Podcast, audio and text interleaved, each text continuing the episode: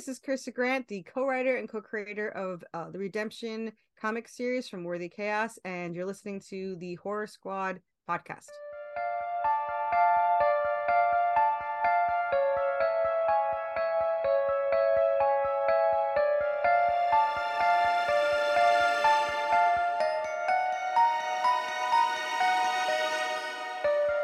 Hello, welcome back to the Horror Squad podcast, episode number 281. Tonight we're talking about 1999's The Blair Witch Project. I'm one of your co-hosts, Todd. We have Joe and we have Steve, who also has an interview. Steve, what we got?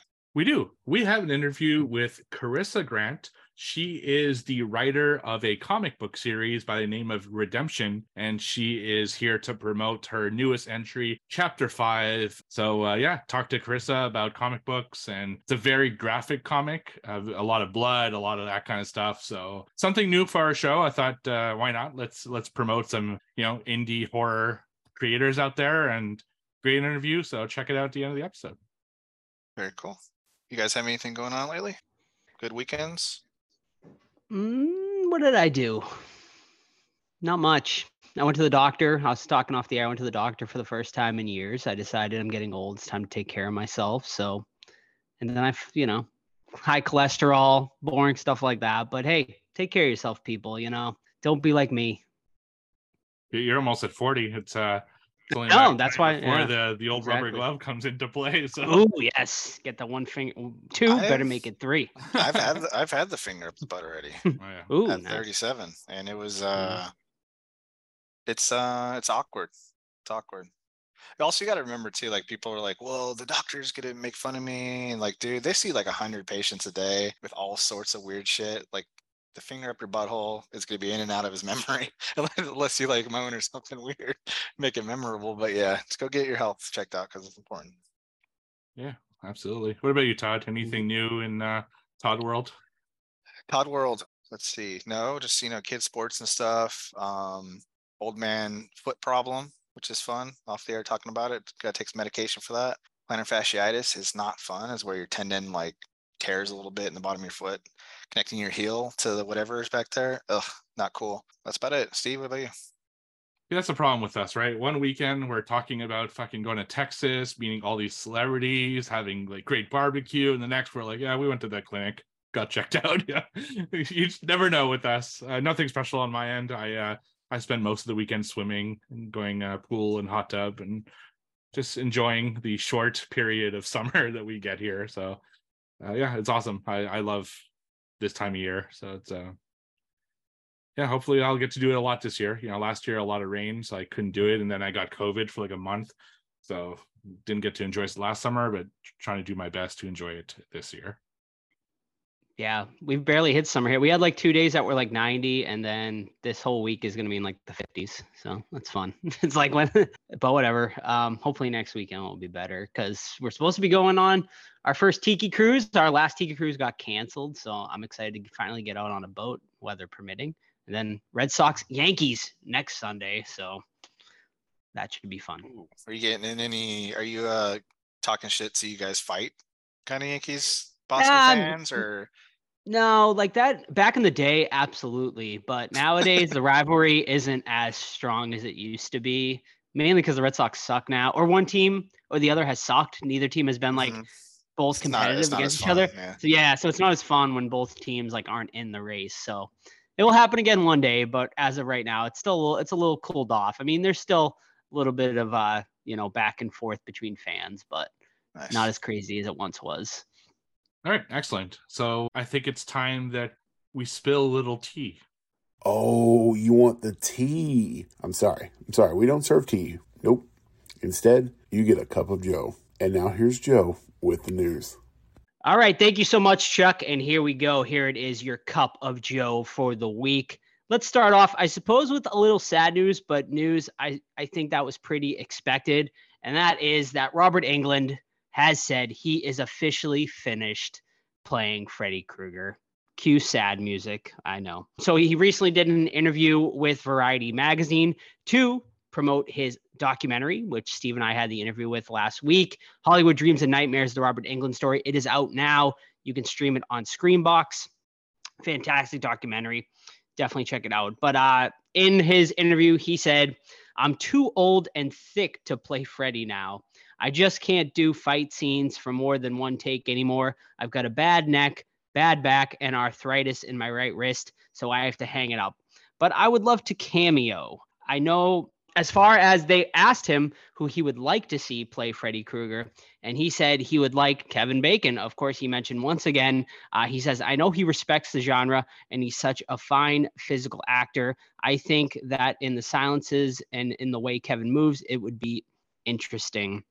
So, I don't think any surprise there, guys. No more uh, Robert Englund playing Freddy. The fans can finally put it to rest. He said he would like to cameo though. So I mean, what do you think? Do you think maybe we could see one more Nightmare on Elm Street with a stunt actor, and then we see sort of Freddy and Robert Englund in up close shots? Is that the way you'd kind of want to see it, or would you want to see just no more Englund and a whole new actor kind of in that role? Uh, when I imagine him saying cameo, I think maybe he's saying like he walks by in the background or he has like a small speaking role it's nice that he's putting it to bed because then you'll always have that speculation and maybe fans won't allow a new um, Freddy to take over. But Kevin Bacon's no spring chicken either, you know? Like you, you wonder if you want to go even younger and just cast an unknown actor in that role that's, you know, fits the um, physical attributes of uh, a young Robert Englund. Yeah, it depends on what kind of involvement he really wants. Uh, I always thought the next one should be a passing of the torch it might be one of the only ways that people accept a new Freddy or a new Dream Demon. Doesn't have to be Freddy. And I think it would be cool if the movie started where people don't believe in Freddy anymore, and he's so weakened that he needs to transfer over his powers to maybe someone uh, more powerful. And like that, he doesn't have to do any action; he could just kind of be, you know, in a chair or uh, just talking, right? And just have him at the beginning and at the end of the movie. So, or maybe he just wants to appear in the movie as Robert Englund and just kind of show that it's because if he's in it in some way, he kind of endorses the project, right? regardless of how big a role he is. So we'll see. But I'd like to see him involved in some way just to pass the torch. I love that idea of him giving over. He can the character can even remain Freddy Krueger. You know, if you just make it in a way where like he's transferring his evil essence, like you know, like his vessel or whatever doesn't can't survive for whatever reason, and then it gives to another actor. Kind of like what they try to do with the Corey angle, even though that failed right. miserably. But um, yeah, I like that. You can definitely please the Freddy Krueger fans both ways with having him in it and transferring the torch. Hopefully they do that. Steve, write it up in email. Yeah, we'll, we'll do. here's here's my question though. Do you think the fans will accept it, even if Englund gives his endorsement, passes the torch, that this is gonna this guy I fully support as a new Freddy Krueger? I still think the fans are not going to accept it. I mean, he's fucking 75 years old. You have to accept right. it. You know, he's not going to come back. That's just the way it is. That's life doesn't work that way. So it's either you accept it or you don't and stop watching him. But they're going to watch it anyway. It's like people who bitch about Call of Duty and then the next year they buy Call of Duty. So it's That's just, it's, it's, yeah, it's an, it's an empty, um, you know, threat. So yeah. I, I think people accept it. If you, if you want the character to live on, you have to. What other choice do you have? If it, I don't think it's, a Nightmare on Elm Street if it isn't Freddy Krueger. Like if they name it fucking John Rogers or whatever, it's not the same, you know. So they got to keep Freddy in there. If you like, uh, I think Steve, you brought it up. Um, what's his face that starred in the remake? He was a good Freddy minus the CGI face. So like that's well, he's also older too though. So yeah, he can't do it anymore either. Yeah. Jackie Jackie great. There you go. Uh, he's a good actor, but it's just it was the wrong movie. I think for yeah for sure for that. But yeah, yeah. he was he was a good one. Well, one actor did throw his hat into the ring immediately after following it, and that is Mr. Devon Sawa has thrown his name into the hat to play Freddy Krueger. Do you think he could pull it off? No. nah. not not from what I've seen. Not that he's a bad actor, but doesn't. Hmm. I haven't seen anything that you know would say, "Oh, that's Freddy esque." What about uh, David Howard Thornton? Art the Clown. I saw, you know, I saw someone actually throw that out there recently in a in the Art the Clown fan group, and I don't hate it. I mean, he's tall, lanky. He, I mean, he could good physical presence. Right, good physical presence. I we really haven't seen his like acting chops though. You know, obviously he's a silent actor, so to mime acting in in those movies. So I guess you know I'd have to kind of see how he could do in that role, but I think he definitely has the physical presence to pull it off. Yeah, I think you're right. I don't think we've seen enough of him like speak and do things because Freddy's a very involved, like it's everything, right? He needs to be physically able to do it. He needs to be able to perform under makeup, needs to talk really well, uh, be charming but creepy. It's like a very complex role. So not a lot of actors. I'd really try to put someone really good. Like I think we talked about a few weeks ago, uh, Bill Skarsgård would be a good one because he can talk, he can act, he can w- do it under makeup. So I think he'd be probably a better contender. One last thing. What do you what do you say to the fans that think the franchise should die with Robert Englund? That Robert Englund is Freddy Krueger. No one else can can do it like him, and that just don't make any more movies. Let the franchise die. I'd be fine with it in theory. I just don't think that's the reality of Hollywood. So I'd rather see it passed off than you know in five years down the road they make a fucking just absolute mockery of uh, the series and that'd be fine. If they said you know what? This is done. We're never going to do another one of these i'd be fine with it. Yeah, I agree. And I would hope that they would do what we've talked about for the segment where it's, you know, a continuation by replacing Freddy Krueger in a, in a clever way instead of the stupid soft reboot where it's Freddy Krueger but a completely different Freddy Krueger, then I think people would be more upset with that. But like I said, if they transfer the, like his essence over into something else, I think that's where you go. Yeah, we'll see. I th- like I said, I, I, like we were saying, I think there's just too much money to be made with this franchise for them just to not move forward with it. I talked to that with John Kassir too at Texas Frame Week when I met him. I asked him about sort of the M Night Shyamalan version of Tales from Crypt that was supposed to happen that ended up not happening. And basically, I guess it's a whole thing with EC Comics and like rights and stuff like that. They don't have certain rights and stuff like that. And that's why that one got shot down. But I was like, man, I was like, I don't know why like they they need to like do something with that franchise just like they need to do with Nightmare on Elm Street. So we'll see. All right, next bit of news here, a little bit of update on Beetlejuice 2. I know a lot of fans recently um, have come out of the woodwork and have expressed their concerns about the sequel and what is going to happen as far as is there, you know, the what made the original so perfect was the use of practical effects and no CGI. Obviously, the way over the past 30 years, CGI has become the forefront in movie making. Well, Michael Keaton recently came out in an interview to kind of you know curb everyone's fears. And he said we're doing it exactly like we did the first movie. There's a woman in the great waiting room for the afterlife literally with a fishing line. I want people to know this because i love it. Tugging on the tail of a cat to make it move making stuff up, making stuff happen, improvising and riffing, but literally handmade stuff like people creating things with their hands and building something. Uh, Keaton continued, he said, It's fucking great. It's the most I've had working on fun I've had working on movie. I can't tell you and I can't tell you how long. So there is a little update. Beetlejuice, of course, will be releasing in theaters next year, September 6th, 2024. So there you go, folks. It's going to be practical. Don't worry. I'm sure there will still be some CGI involved, um, just because Hollywood can't help themselves, but we'll see. I think you got to, man. And uh, otherwise, you're doing claymation again, right? From the original. And I don't know if that would fly right now, but yeah, if you use CGI to enhance it, there's no problem with that. Yeah, I just hope that it is just enhancement because Tim Burton recently has been using CGI a lot. Like his last four or five movies have been completely CGI practically. So uh, hopefully he kind of steers away from that and goes back to the practical nature of his early films. All righty. Next bit of news Mandy Moore into the further. That is right, ladies and gentlemen. Uh, it has been announced, of course, we are very excited for Insidious The Red Door that is going to be releasing in theaters this summer, July 7th. Well, Blumhouse recently announced that they are working on a spin off series titled Thread. It will star uh, Mandy Moore and also Kumail Nanjiani. Um, I know him as the More Tide guy um, that you see him in commercials. He was also um, from, God, what was that show on HBO that was really uh, Silicon Valley as well. You might know him from that as well.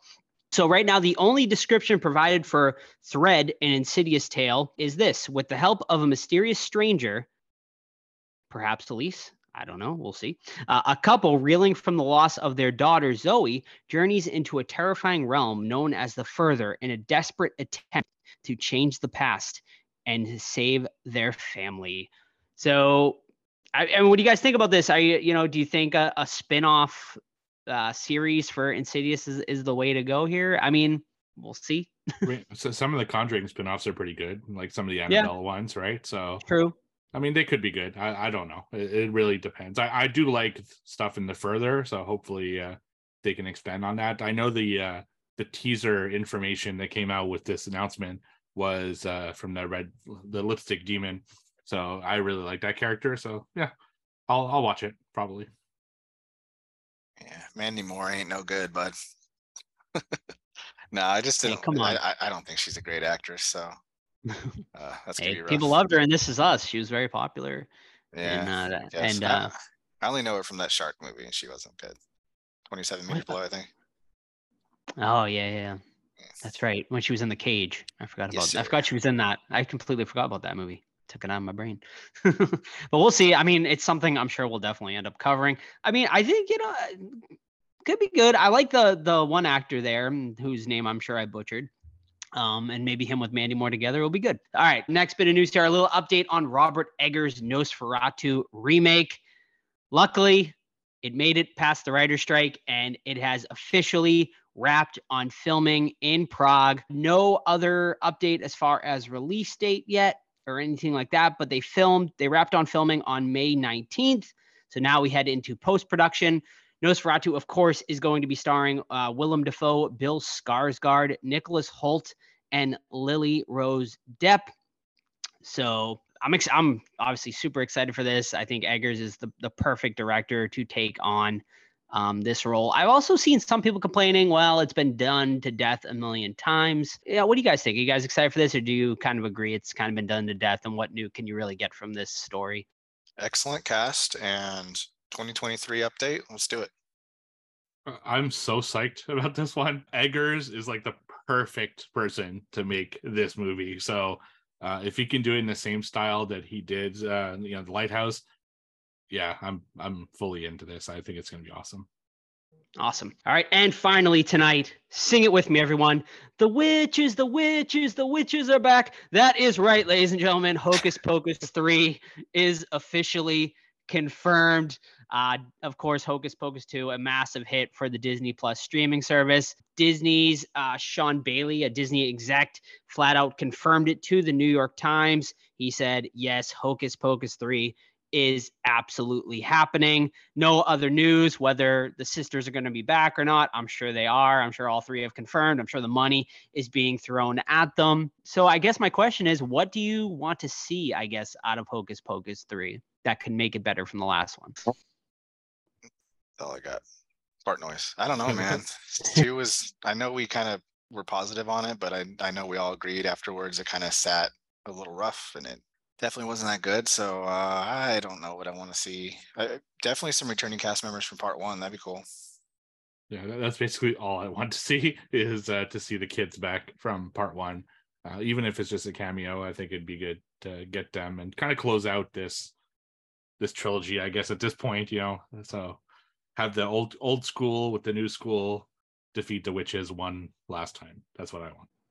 Yeah, hundred percent agree. Obviously, we got to, you know, we're after meeting Omri last year, we all loved him so much. We would love to see him get a little love in this new movie. So we'd love to see Omri and Vanessa Shaw back.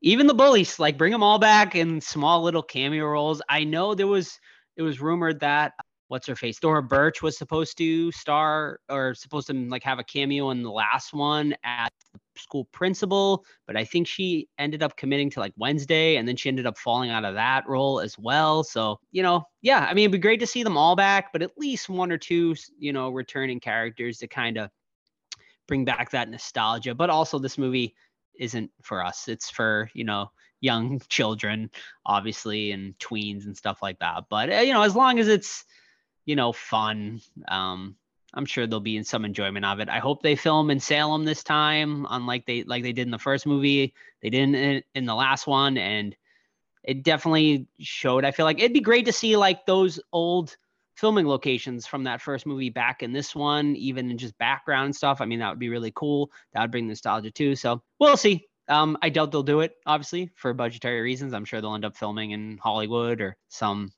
cheaper area, but uh, we'll see. And that is it for horror news this week. I hope you enjoyed your cup of Joe. Thank you. So that was the cup of Joe. Let's tune it to a cup of coffee with Deadly Grounds coffee. Everyone thinks because you're a zombie, you don't know good coffee. Well, they're wrong. There's only one brew that gets my seal of approval. Deadly Grounds coffee is my guilty pleasure. The aroma is so intoxicating. It brings all of my neighbors out of the woodwork. Deadly Grounds coffee. Coffee to die for and zombie approved. It's good to get a little deadly. Use the front door! Oh, they're so disgusting. What watched? Uh, I have one title, and it- it is a what read called "The Massacre at Yellow Hill," written by Mr. C.S. Humble. And uh, yeah, this one is set in like the old West, right? We got cowboys, we got miners, we got everything going on. We got Native Americans, all that stuff. But we also have vampires, and we have a secret society who's trying to bring back some end of the world shit through a evil Necronomicon like book. There's an old mine and the owner of the said mine is just making everyone work super hard, unsafe conditions, blah blah blah. Because according to his AKA Necronomicon book, which is the Necronomicon, forget what it's called. There's a portal to some kind of like other world or something where if you get to there, you can bring back some evil deities. Also, we have an old um, slave that has been freed, and he has uh, the the white man that freed him. Um, his son is now the son to the recently freed slave because the guy fighting evil died and the, the black gentleman swore to uh, take care of his son and become a vampire hunter as well so that's pretty cool and we follow them around as they're on the trails of killing vampires until they eventually hear the news of this town called yellow hill where they have this mine some evil shit going on so the boy and the son i mean sorry the man and the son travel to yellow hill to confront that evil it's very popcorny very like um B movie ish, and I was into it. So I gave it a solid um, three out of five on Goodreads. So that's The Massacre at Yellow Hill. That's all I have. Alrighty. Uh, My first one tonight is a horror short that uh, I found over on YouTube. It was released 2022, but might have been released more uh, 2023 release. I'm not 100% sure on this, but it is titled The Chair. 25 minutes. You can watch it completely free on YouTube. This one is about a gentleman who, while driving down the street, finds a chair on the side of the road. He decides to pick it up, bring it home. He comes, he goes home, he kind of gets into a bit of a fight with his girlfriend about this chair. In the midst of the fight about bringing home the chair, he ends up back exactly where the chair first was. No recollection of how he got there. He goes back home, realizes it's been a week. Basically, a whole week of his life has happened, not acting like himself and stuff like that. And from there, some weird and supernatural stuff uh, starts to happen. And I'll leave it at that. This one was extremely solid. You know, you, you never know what you're going to get when uh, you're watching uh, short horror films, but this was shot really well, acted really solidly, and has some genuinely very creepy uh, moments. It's definitely like a mind bending sort of horror movie and one I think that could have been tightened up a little. Obviously, with these shorts, you know, there's no sort of thing to kind of tighten up scripts and whatnot or re-edit them and stuff like that. But um, this guy, uh, Curry Barker, is his name. I think he has a promising career ahead of him. I looked up his Letterboxd and IMDb. He doesn't have much else on his repertoire, so I'm assuming he's a young gentleman um, or someone just getting in the genre. But I think this guy can do some really great stuff in the genre after watching this short. So I highly recommend it. I give it a I give it a three and a half out of five just because I think it could have been. I think the ending could have been a little more a uh, little better. But overall, I definitely recommend checking this out. Like I said, it's only 25 minutes. Check it out on YouTube. It's called The Chair. Cool. My first one is a 2023 film that I watched over on Shudder, and it's called Influencer. So after seeing uh, the gems that were Sissy and Deadstream last year, I was looking forward to watching this after seeing it on the list of uh, upcoming Shudder releases. So this one is about a social media influencer who goes to Thailand and she's kind of rediscovering herself while doing her kind of social media thing on Instagram. And she meets this other woman who kind of shows her the ropes in Thailand and how to live differently than she had been. So she takes her to this, uh, you know, remote island in the middle of nowhere and really kind of makes her reconnect with herself because her phone doesn't work on this island. But all of a sudden, she leaves and leaves the influencer on the island. And interestingly, it doesn't pick up from the person that's left on the island. It picks up from the person who left. And then she like takes over her life where with like AI, uh, like computer stuff, she superimposes her face with the face of the influencer so it looks like it's still the influencer posting but it's really this other girl and she's taking all the you know adulation from people. But then her plan starts to falter when her ex-boy the other girl's ex-boyfriend starts looking for her and then there's another influencer who comes to town that she tries to do the same thing and she starts catching on and then it becomes kind of a cat and mouse game of trying to keep things together while keeping her influencer life that she stole from the other girl. I thought this was a really interesting film. I think there's a lot to love about it. It's well acted, well shot, uh, and I was like really genuinely curious as to where it was going, and it it went in a pretty cool way. Now, my issues with it is I don't really understand the killer's like motivation, not the killer, but the person who like leaves people on the island's motivation other than just wanting the adulation. But since it's not her, they don't really go deep into her psyche about why exactly she's doing all that. And I found the ending to be a bit predictable, but I do think this is worth a one time watch. It just missed out on uh, making my top 10 so far of the year, which is not saying much. So that's Influencer. I gave it three uh, out of five stars, and it's on Shudder. Very nice. All right, my last one tonight is a Mexican horror movie titled Huesera the Bone Woman. This one is about a uh, woman who becomes pregnant uh, and, you know, very sort of excited for it when she ends up being sort of cursed by this uh, sort of entity, I guess. And it starts, you know, she starts kind of seeing essentially like all these like crazy sort of sort of humans, subhumans that kind of crack their bones and make all these like, like sort of weird cracking noises and stuff like that. And yeah, like it's just a continuous thing where she's being sort of haunted and stalked by these sort of this i guess the bone woman if you want to call her call her that but it's you know multiple sort of people and whatnot and yeah i mean this movie is like definitely uh steeped in symbolism. Um, it has a lot to do with, you know, a first time motherhood, but also deals with um, postpartum depression, which is something I haven't seen a lot of in horror movies. I guess, I mean, you see it here and there.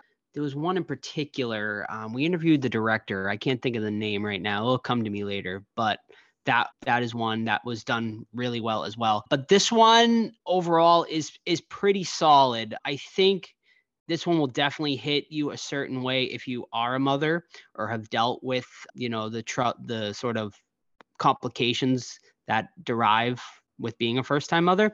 The my god the sound design in this movie is amazing because the bone cracking noises are just fucking so unnerving and do so well. The lead actress is fantastic. She definitely carries the movie. As far as negatives, I think there's definitely some patient pacing issues and the ending I felt to be a little lackluster because this, I mean, this definitely has like sort of like an A24 vibe going for it, but there was just something missing to me. I still think it's a great, maybe not a good movie, not a great movie. I gave it three and a half out of five. I was, I, I left it, I left a little bit frustrated though because I really thought this had potential to be a top 10 contender, but for me, I think it just misses out on that. But I definitely still think it's worth your time. It's worth a watch. Huesera the Bone Woman. You can check it out. It's available for rental. 199 rental is really cheap. It also says it's available on AMC Plus and Amazon Prime. So I don't know if those are rental costs or if you can check this out for free on there.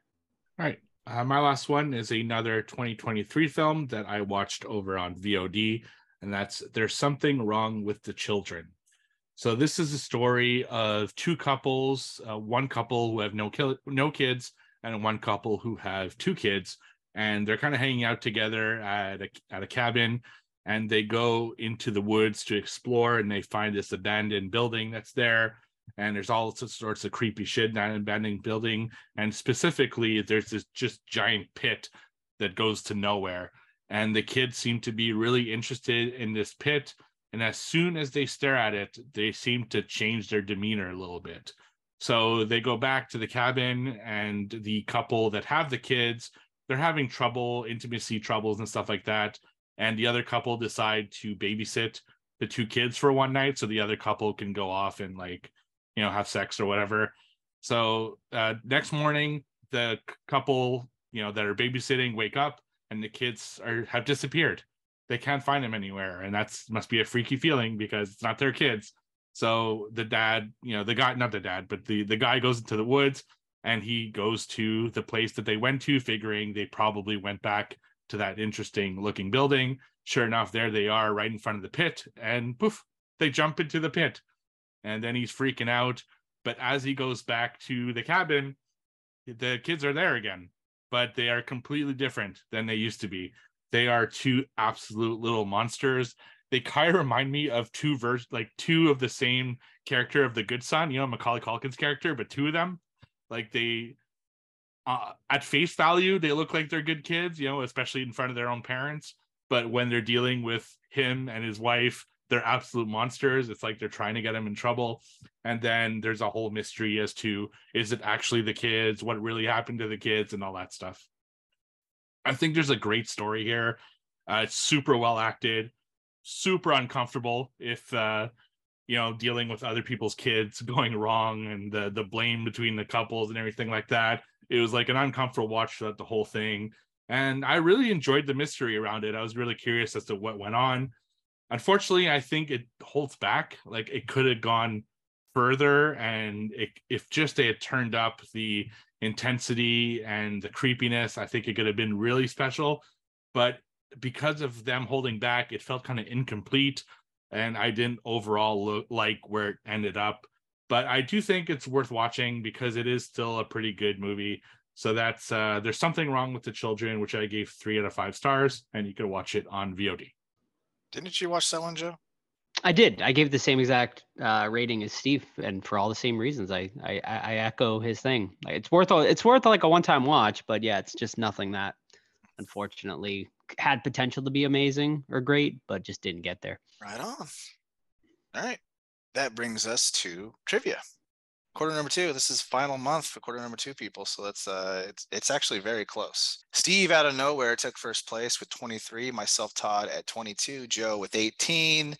Oof.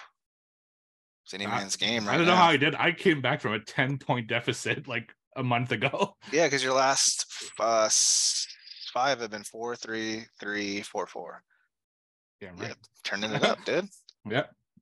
He's he's drinking the monsters in between. right. Fired up. All right, I'll start. All right. Uh, all right, so I know I, I said I wasn't bringing it back last week, but I did because Joe had the same question as me. I am bringing it back officially this week. We are back into the IMDb parental guide, Oh yeah. starting with sex Oh, and yeah. nudity. Both? Uh, no, yeah. Actually, no, unfortunately, uh, for this particular movie, kiss in many scenes is the only thing listed. Kiss? yeah. So not a very sexual movie, unfortunately. right. Lots week. of lots of pissing in this movie. Okay. Uh, violence and gore.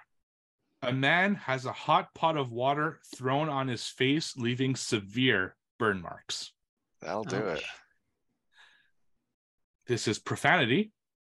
69 uses of fuck, one use of motherfucker, Right. few uses of shit, and a few uses of the word dick. Couple dicks. Okay. Dicks, 69 fucks. 69 fucks. 69 fucks. But but, but, but no nudity, no sex or I nudity. if that was intentional.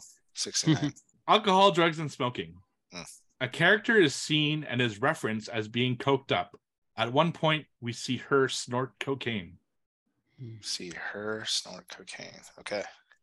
And finally, frightening and intense scenes. The main character suffers many injuries that are often graphic. Being that you are rooting for her, uh, this will disturb and unsettle viewers. Hmm. Is it no exit? Wrong. Because she does drugs in that movie. She does. Damn it. She it. does. I uh I don't I got remember pissing on stuff though. I got nothing. There was nothing really that that throws it out there. I feel like to make it obvious. I guess the boiling hot water on someone's Boiling face. hot but- water. I have a Yeah, follow the- up. the- the- the main- The main actress gets severely fucked up in the movie, um, Hmm. and there's cocaine use. Revenge. That's what. That's a good guess. Uh, that's what I Hmm. actually thought as I was like, right now. no, it's not revenge. It's another one. All It's right. Is it? kind of similar. Is it? You're next. Wrong. You want one more? La- one more guess? Jeff? last house. Last house on the left. Wrong. Y'all are you're all in the right like idea, but it was Hmm. actually a ready or not. Oh, okay. When she do coke in that movie? I, yeah, I don't remember it's the not her that coke does the coke. it's Okay. uh, one of the oh, other it's guests. one of the the Yeah. Yeah. the wives. Yeah. Oh yeah. That's a good. I'm due for a rewatch on that one. Yeah, that's a good I- one. I don't think I've watched it since we reviewed it, and that's a Yeah. like episode like eighty, like around this two hundred episodes ago. It was uh it was on like FX the other day and we caught the very, very end of it when everyone blows, Blows up, up? and Uh-huh. I was like, I oh love it. shit, that's shit's fun. that's so good. All right. I got one. Spoilers, sorry. All right, here we go. In House of a Thousand Corpses, when talking to Baby, what does Jerry Ober, aka Goober, say that he likes to do? Mm. He likes he likes to um get fucked up and do fucked up shit. Got it. There you go. Nice. Thank you. I like to get fucked up too and do some fucked up shit. Love it. All right, my first one tonight, Blair Witch Project related. Should have paid attention. In in honor of a today's movie, how many days Eight. did it take? You are correct. Eight I remember. I, I remember that. fucking yeah, Yes. you've asked this before a long, long time ago. and shout out to um What was the question? I don't even know the fucking question. how many days how many days did it take to film the movie Oh, okay. Eight days. Shout out to uh, matt blasi big blair witch fan. He wrote the book titled eight days in the woods Have if you you'd like it? to check it out. I have not. The fuck's wrong with you? Um, Read it. it's it's i do need to read it. I, i've read the dossier Do though. you own it? and the book i i don't i don't. I haven't uh, had the opportunity You know, I'm to, gonna look it up uh, right now because that sounds I, really it, it was i think it was post i think it came out right before the pandemic and i was supposed to meet him at uh, monster mania and i was like bring the book and then it got then the pandemic happened everything got canceled so he did write it he wrote it a few years ago but he fucking knows it he is i mean he is the you know cool. the the man when it comes to all things blair witch so he knows his shit and it's a book i definitely got to read but 20, 23 bucks on Amazon. I'm gonna wait a little bit for that one. yeah Drop down. mhm. All right. Steve. Guess the movie based off the Letterboxd reviews are Letterboxd reviews. First one. Lots of good stuff. Overshadowed by trash. That's it. That's the whole review. Next one. Uh, The the movie might be the most 80s movie to come out of the 90s. The cheese in this is strong, but the movie is just so much fun. This is Uh, mine Yeah.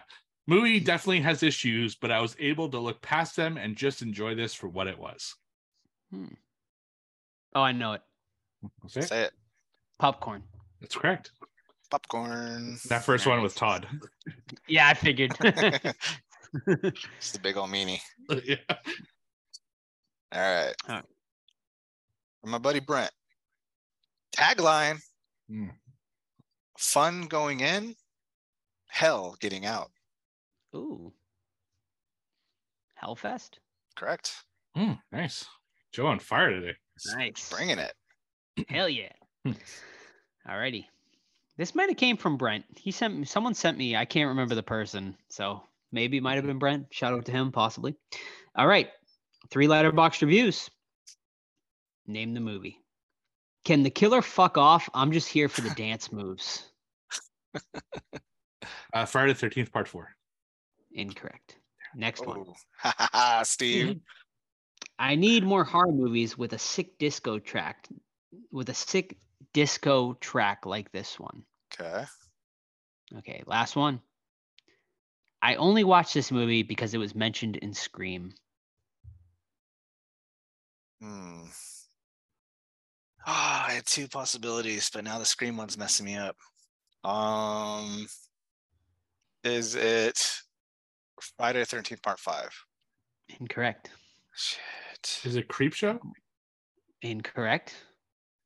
One Is more, it- Todd.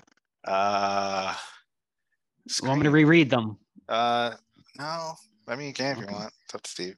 No, it's I have no idea. Disco does not. Disco. Um, yeah, it's that's They they mentioned a fucking thousand movies in Scream. Yeah. I guess like uh stage fright. This one very prominent. Incorrect. The correct answer is prom night. Prom night. oh, Yep. Mhm. right Yep. Yep. Yep. Talks about Jamie Lee. makes sense, right? Dang it. All right, brand new Oof. uh, question this week. So based off this kind of the same thing I do with the parental guide, there's also another section in IMDb called "Did You Know." So this Oh. is based off the IMDb "Did You Know" section. Okay. First Which, category which is movie tri- is it? So I can look it up real quick. Yeah, that's the question. Uh, the first category is trivia. The mud in the cemetery scene is made out of methyl cellulose and Oreo cookie dye. Fuck is Mitzi Mm. cellulose? Cellulose. Something Return of. Living Dead. Oh, wrong, and now you're gonna have to wait the whole thing. All Had to try. quote, and get your filthy pig knuckle off my desk. Pig knuckle. That's funny. Next category is goofs.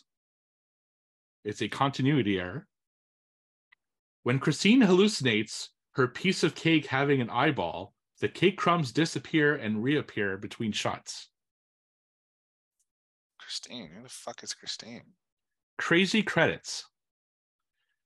The 1960s Universal logo is used in the opening credits. And finally, soundtrack rock ballad, unused theme from The Exorcist by Lalo Schifrin. Uh, I don't know. Joe, steal it if you got it. I have no idea. That 1960s Universal logo sounds like really familiar. Um, Malignant? Wrong. You want to, I guess, uh, Todd? I have com- Slumber So- Party Massacre. Wrong. All right. So the answer was Drag Me to Hell. You guys don't don't remember the I don't cake with the eye on it? Any of those aspects. Oh, They, I don't really remember that specifically. The, the filthy pig knuckle, which is when the old ladies at the okay. Huh. Yeah. We reviewed that. my, my- actually my, my theme this week was movies we reviewed. so- Okay. Love it. all right. Letterboxd reviews. Number one. This movie is terrifying because I live in an apartment building. Okay. Number two.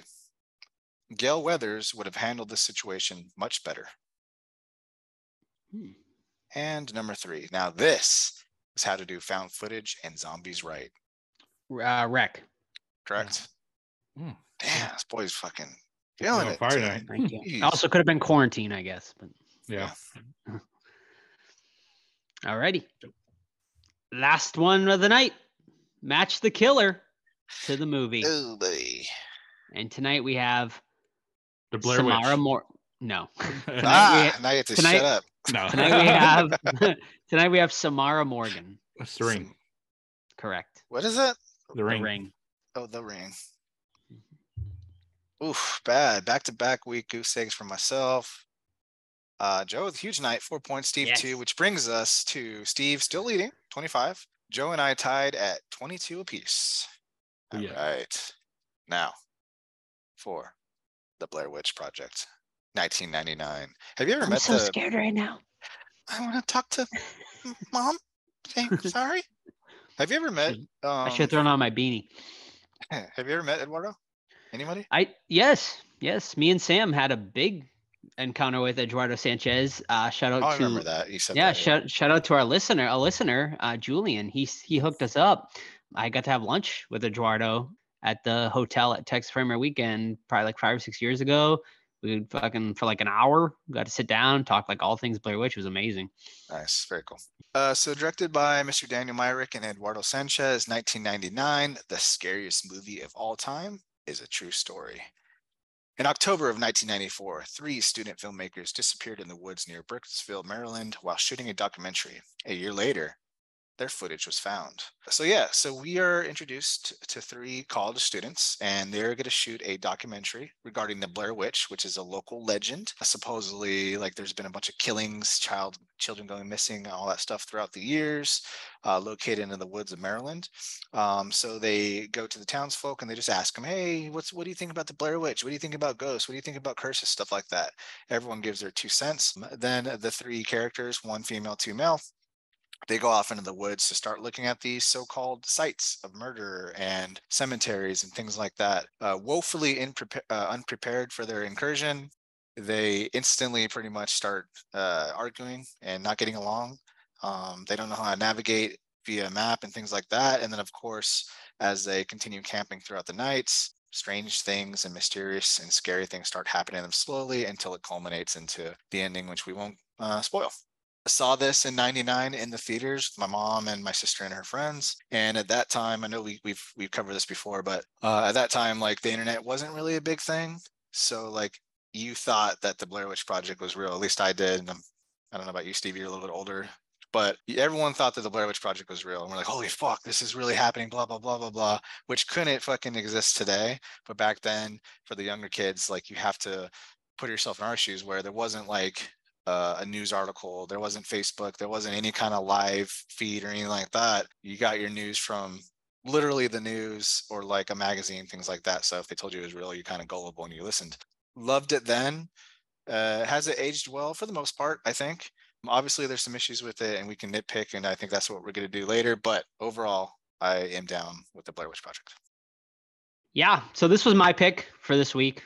I don't think any surprise there for people who might know me or have listened to the podcast for a long time. This movie just holds a special place in my horror heart. I'll never forget watching it for the first time. I did not go see it in theaters. I mean, me and Tar were the same age, but I was, uh, we were about 12, I think, Todd, 12, 13. Yeah, 99. Yeah. Yes, 12. Yes. So we were about 12 years old when this came out. So I, you know, wasn't really able to go see it in in the theaters at the time. Um, it wasn't really one that was on my radar as much. I remember the huge buzz around it. I will never forget my sister coming home from the theater and like being like, holy fuck, like this movie was terrifying and stuff. I was like, my guys, like I need to watch it. So I'll never forget the day it was released on VHS, I took my bike, drove down to the local video store, Video Thunder, shout out, RIP, no longer there, obviously. And yeah, I, I waited till nighttime. One of my buddies, shout out Jason, he slept over and we popped it in, watched it you know, at, in my bedroom at night in the dark, and it scared the shit out of both of us. Uh, you know, because you thought it was real, like Todd said. Like it was just, man, it was a different time back then. You know, not, not the really early ages of the internet where it would take you five hours to download a song and what, or you know, and days to download a movie or something like that. Uh, you know, dial up modems and shit. So yeah, there, there was no way to know if this was real or not. And just, yeah, I mean, I'll never forget it. It was just a, a special, special moment you know, in my horror, you know, lifetime. And yeah, I agree with Todd. I, I think it still holds up to this day. I mean, I've watched it countless times since then, and I think it just it holds up. Like it just hasn't, it's not really dated you know the grainy footage just still like just feels it just feels so authentic you know it really you know the the fact that they filmed it in actual woods you know the movie didn't have a script it was completely improvised um, from all the actors they just kind of gave them an idea of what to go off of and yeah i mean and i think that helps this movie just feel so genuine um, still to this day you know they used all this actors real names and stuff like that and we'll get into it later but i mean you know people like i you know i think put out like you know apbs on these people when they saw them you know it's, eh, yeah i mean it, it's great. I, does the movie have issues? Sure but for me i still think it is almost a damn near perfect horror movie as far as not having to show the monster and making it extremely effective and just using noises and that's really about it. And cert and you know, who would think that rock piles and just l- creepy things hanging off trees could be so unnerving. But I think this movie does it masterfully. Yeah, so like Todd, I saw this uh, in the theater in 1999. I saw it with my friends probably because I was like 15, 16. And I just remember also thinking it was real. You know, I know people now would be like, what the fuck? How did you not know it wasn't real? You have to remember, like, when Cannibal Holocaust came out, the director went on trial in court because they thought he murdered the actors because they thought it was real. Like, it wasn't, uh, it was a different time. And even 99, like, I did have the internet, but like Joe said, it, it wasn't the internet as we know today. I mean, YouTube is only 2005. There was no Facebook, there was no Twitter. You know, it's a completely different era of the internet. So yeah, I thought it was real. And on top of that, uh, I don't know if you guys remember this, but there was like fake news footage going around of it being real, like you know, like, as if you're watching the news and you know local papers would pick it up as if it's you know a true story because they didn't seem to know much. I don't know if it was marketing or they were just ignorant. I had no idea.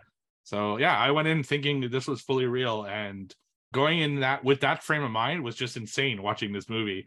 And even now, uh, I think if you put yourself in the right frame of mind, seeing it as found footage, uh, it's a really creepy experience. And like Joe said, without seeing really anything, you know, it's mostly through feelings and sounds and uh, yeah, shaky cam and all that stuff. It's it's a brilliant movie. It's very important to horror history. Uh, so I was interesting on revisiting it. It's probably been like five plus years since I've seen it last, and seeing it kind of from a more, I guess like um like a new eye. You know, having seen a lot of movies and found footage, I think it starts amazing, it ends amazing, but there's a kind of part in the middle where I was kind of like, okay, this is just too much bickering. You know, it's like watching the Real Housewives, you know, but uh, in the woods, it just. Uh, and I had a hard time with a good portion of the middle, especially the whole like map saga, I guess you could call it. But outside of that, with the right frame of mind, I still think it's a great film and one that I enjoy watching from time to time. Yeah, I mean, I would agree. I mean, obviously, there's a lot of bickering in this movie, but I think it, I mean, if you put yourself in their place, I mean, that is, I think, what a lot of people would do in that situation. You know, you'd freak the fuck out and you would start fighting with each other, uh, especially the map saga. I mean, and, and watching it this time, you know, I never, I always assumed, and I'd like to hear you guys' thoughts on this. Do you think they legitimately get lost, or do you think it is the Blair Witch or whatever supernatural entity you want to call it is keeping them from leaving those woods. I and don't I'm not trying to like look forward because obviously like kind of the Blair Witch, I Blair Witch 2000 whatever kind of delves into this a little deeper. But you know, what do you guys think? Do you think they legitimately got lost and then with being lost they're getting fucked around with or do you think it is the supernatural sort of presence keeping them from leaving? Personally, I think they get lost legitimately because Heather obviously can't read a map properly. Um, and she gets them lost frequently, even in the beginning when finding their original destination. She admits to it. Map reading is like pretty fucking hard. Um, so for anyone to like try to do that when you're not like an outdoorsman or outdoors woman, it's like almost near impossible.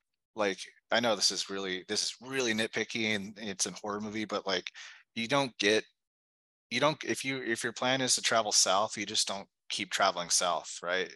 um, it's kind of counterintuitive, but like you pick like a feature, like, all right, I see that that tree is roughly 100 meters away. Let me walk south towards that. Because when you're walking on uneven terrain, oh, I got to go around this rock. I got I got to go down this hill. You start drifting. That's how you walk in circles, right? So like for them just be like, all right, we're gonna walk south for uh, for four hours. Like, no, you're gonna go fucking southeast and west and blah blah blah. So if you're ever in the woods, pick a feature, and then walk 100 meters. Then readjust your azimuth with with the fucking compass and then walk again. So I think they was woefully ill prepared, which you can actually see from when they're shopping in the supermarket, getting like boxed fucking rice and cans. I'm like, what? Is, oh my god, it was it was just ridiculous. So yeah, I think they were just so ill prepared.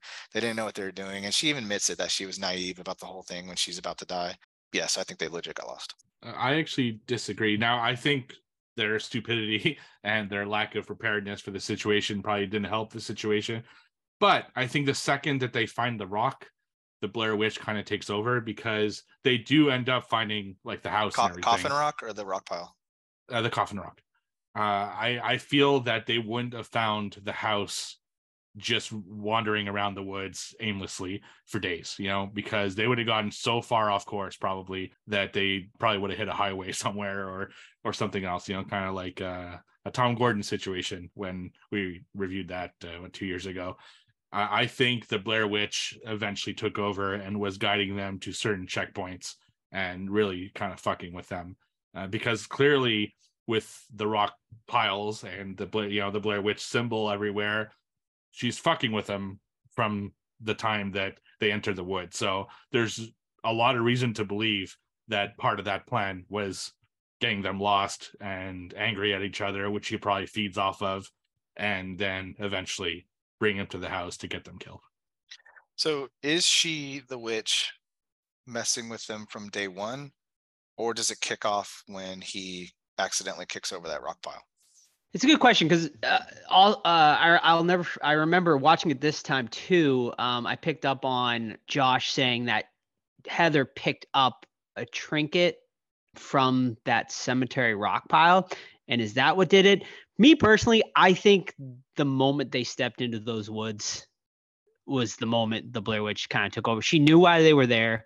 She like, you know what I mean? Like they were there to find the Blair Witch and and you know, they found her. I think I you know, I think getting lost was all her sort of plan and her, you know, I think it was her kind of fucking with them.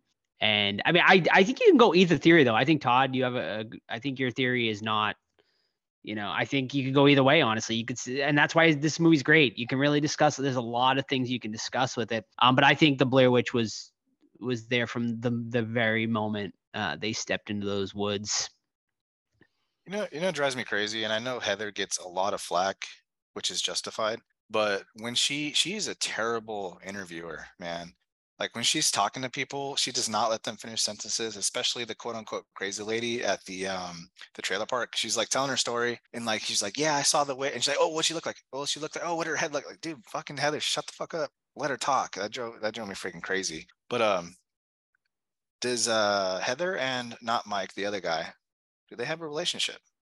Heather and Josh. Um, Yes. so this obviously isn't discussed in the movie at all, but in the dossier, which you can pick up super cheap, I recommend it too. It's uh, a really easy read. It's not exactly a book. It has like a lot of um, it goes. It's it basically goes on the to the investigation part of it. It's like a police officer. He picks up field note. It's like his field notes and all this stuff. And it is talked about in the dossier that Heather and Josh did date at one point.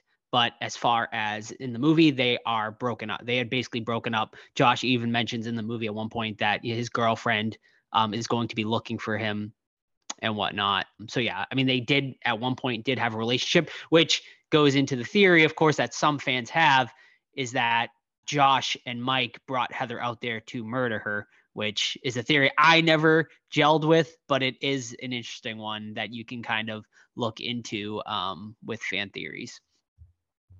Yeah, I don't know if I buy that personally. Uh, just they had so many opportunities and they never did really anything to, you know, put her in danger, uh, at least on purpose.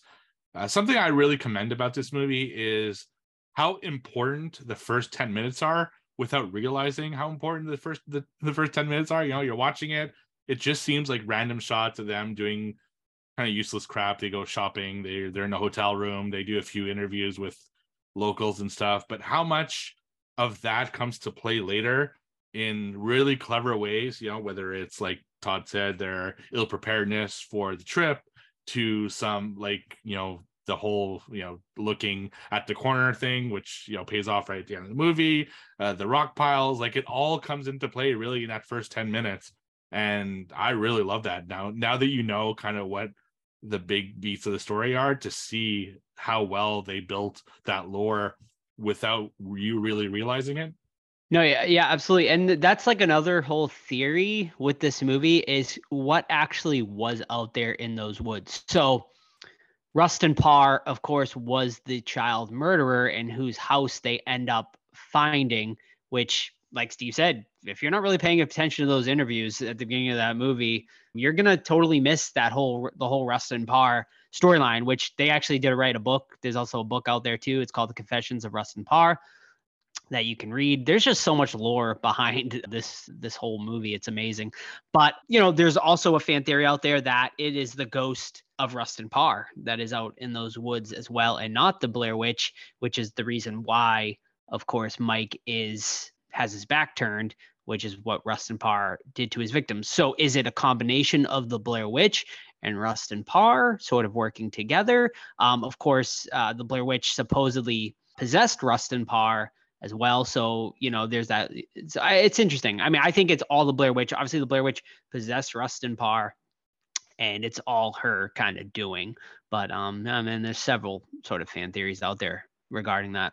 Yeah. Um, going back to Steve real quick, I think it would really suck if you did not catch the beginning stuff because you would like none of it would make sense. Like, well, okay, why is it scary? He's looking in the corner, and it's a super scary moment. But taken out of context, you're like, all right, this is stupid. But yeah, back to yours, Joe. I think I think it's a combination. I think it's the Blair Witch and maybe an entity or whatever using what fear they have on the situation to their advantage. And is the Blair Witch slash Rustin, whatever, are they? Is he mimicking Josh to like draw them out, or is it really him, or what's what's the deal with that? What do you guys think? Is it his teeth that are found? Is it something else like so on so on? Great question. I think it is not Josh. I think he's at that point dead. I think it is them trying the Blair Witch basically trying to lure them to her at that moment because you know you think about it, you put yourself in that place you're in the woods me you you know the three of us are in the woods i hear steve or todd the two of us you know one of them goes missing i hear one of you guys screaming out in those woods my first thought would probably be to go run to you you know what i mean and try to save you but i think obviously at that point josh is already dead at that point um, and it is the Blair Witch basically trying to lure them deeper into those woods and take them at that exact moment. Is, is there a theory that Josh is just killing them both? Uh, no, I've not. I've never heard that theory. It's not a bad one, I suppose, if you know you want to go that way. But I've always heard it's the Josh and Mike teamed up theory to kill Heather. Yeah, because because how did Josh go missing? He just they go to sleep and he disappears.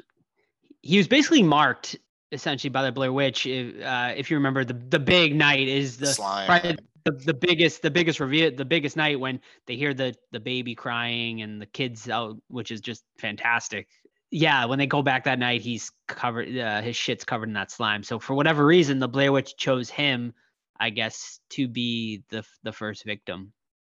And he just disappears. That uh, you know they wake up and he's not there. Yeah that that night is kind of what to me dispels all the rumors about the three being involved because they were all in the tent when all that stuff happened. So unless they had other people helping them, which seems unlikely, uh, I think it has to be the Blair Witch. And to me personally, that's actually the best scene in the movie and the one that freaks me out the most. Like every time I go camping, I don't anymore, but when I used to go camping, I always thought about that scene. Like, what if you start hearing little fucking kids and then the the hands like start shaking the tent and stuff like that? It's just it's freaky. so yeah, that's a great scene. What do you guys think about the theory that it? I mean, and they mentioned it several times in the movie that it is just locals that are that are fucking with them. Motivation.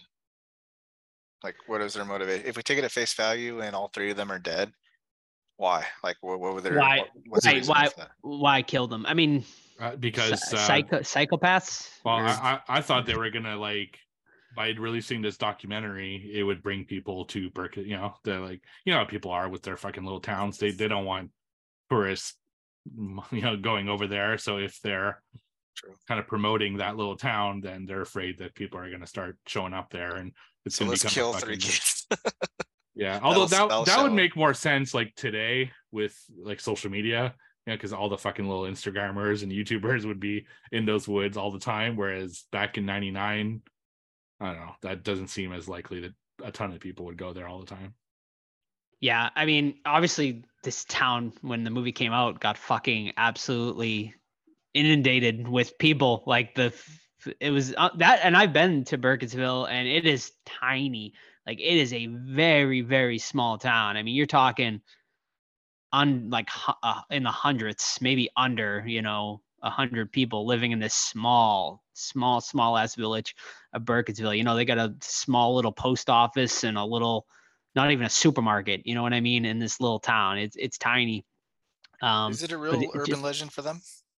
No, no, it was all completely, you know, made up uh, for the movie. Um, but it is a very historic village, like extremely, extremely historic. Um, so they they you know take pride, obviously, in their thing, and obviously nowadays I think they welcome it a little more.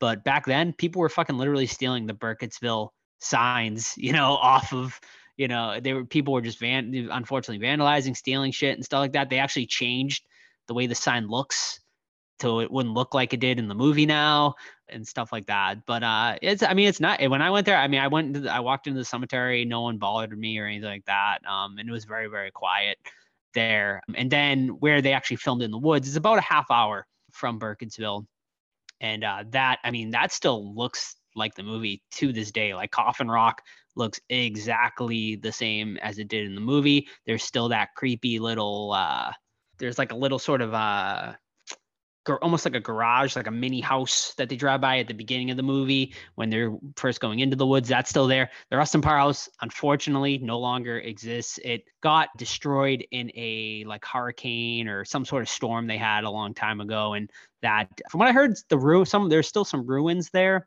which I did not I couldn't find. I didn't f- find it unfortunately, but there's from what I heard, there's not much to see there uh, anymore as far as that.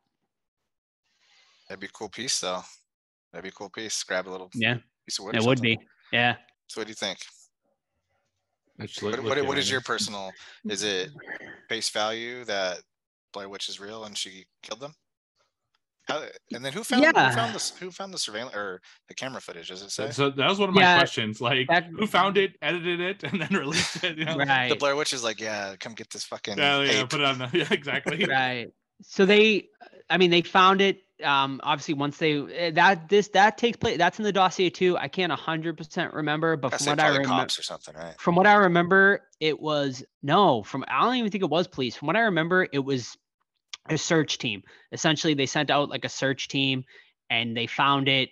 From what i remember it was like buried like under some rocks or something like that. Sort of like how they find it in blair witch 2 it's sort of like a similar situation like that.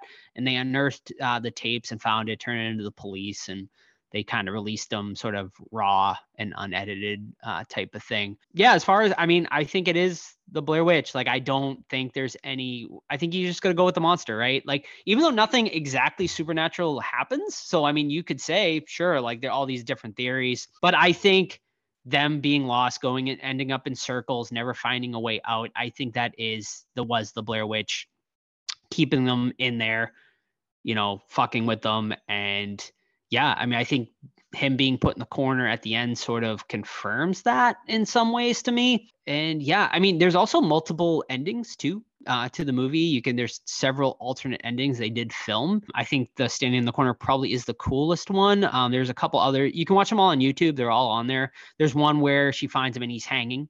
Um, there's another one where he's stand he's looking directly at her and the Blair and the you know the stick man figures are kind of hanging all in the basement. That one's kind of cool. Uh, and then one of my favorite ones is he is like tied, uh, like completely up with like uh, uh, in a massive like Blair Witch uh, stick figure. Like he's like tied into it, sort of like a crucifix, um, with like a bunch of uh, of the stickmen like uh, hanging down. Which I thought that one was pretty cool. But I think they made the right decision, which the one they went to went with. It was a lot more subtle and it just sort of worked and was creepy in its own right. But yeah, I mean those and the bloody handprints all over the walls. We didn't even mention that in that, but holy shit, like that was so effective and so great too. But yeah, to answer your question, I think it was hundred percent uh, the Blair Witch, and I've always thought that. And I, I, I, I hope I think we should cover eventually 2016 Blair Witch because I think it really does some interesting things with the lore that wasn't obviously explored in this one that would make for a good discussion as well. I, I did see them a long time ago, the alternate endings, but they do describe the Blair Witch at the beginning, like uh, what she physically looks like. Was there ever, ever something shot or thought of to show her, even if it's just like uh, at the end when the camera is on the floor, like just her hovering above or something. Just was there ever like consideration of putting her into the movie somehow? He said she was furry too, right? Yeah, Yeah, yeah. That Mary, yeah, Mary Brown. She's like a great side character. She is, just, like yeah. she's so she, she's just so like has like a creepy look to her and stuff like that.